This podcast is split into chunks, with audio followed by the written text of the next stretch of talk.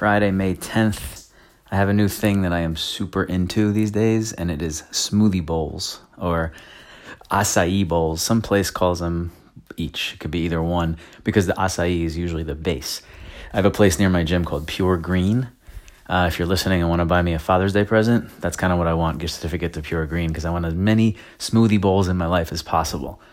And if you don't know like what they are, like I, have always loved smoothies, although it's very tough to get a great smoothie to be honest. But anyhow, I love smoothies, love the idea of smoothies, but now the idea of pouring the acai into a bowl with some granola and then some sliced fruit on top of it, banana, blueberry, strawberry, mango, something like that.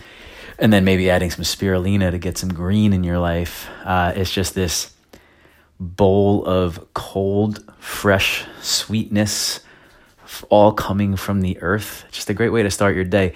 I probably love it because there must be an overabundance of sugar in there, but it's all natural sugars, which I'm okay okay with doing, especially uh, as the first thing in my body each day, you know, around 11, 12 o'clock, because I'm intermittent fasting, obviously, duh.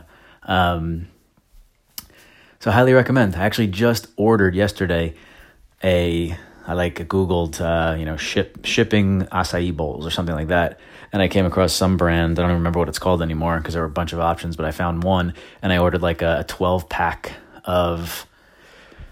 I guess they're, I don't know how they send them, frozen, and basically it's like you know four different flavors, um, so I can blend them at home. It comes out to a much cheaper, you know, seven dollars a smoothie bowl instead of 10 11 12 dollars a smoothie bowl at the store and I don't have to go anywhere. So I'm going to try that out uh, and see how that at home smoothie bowl situation works. But long story short, smoothie bowls, get on them, get them in your body. They're good shit.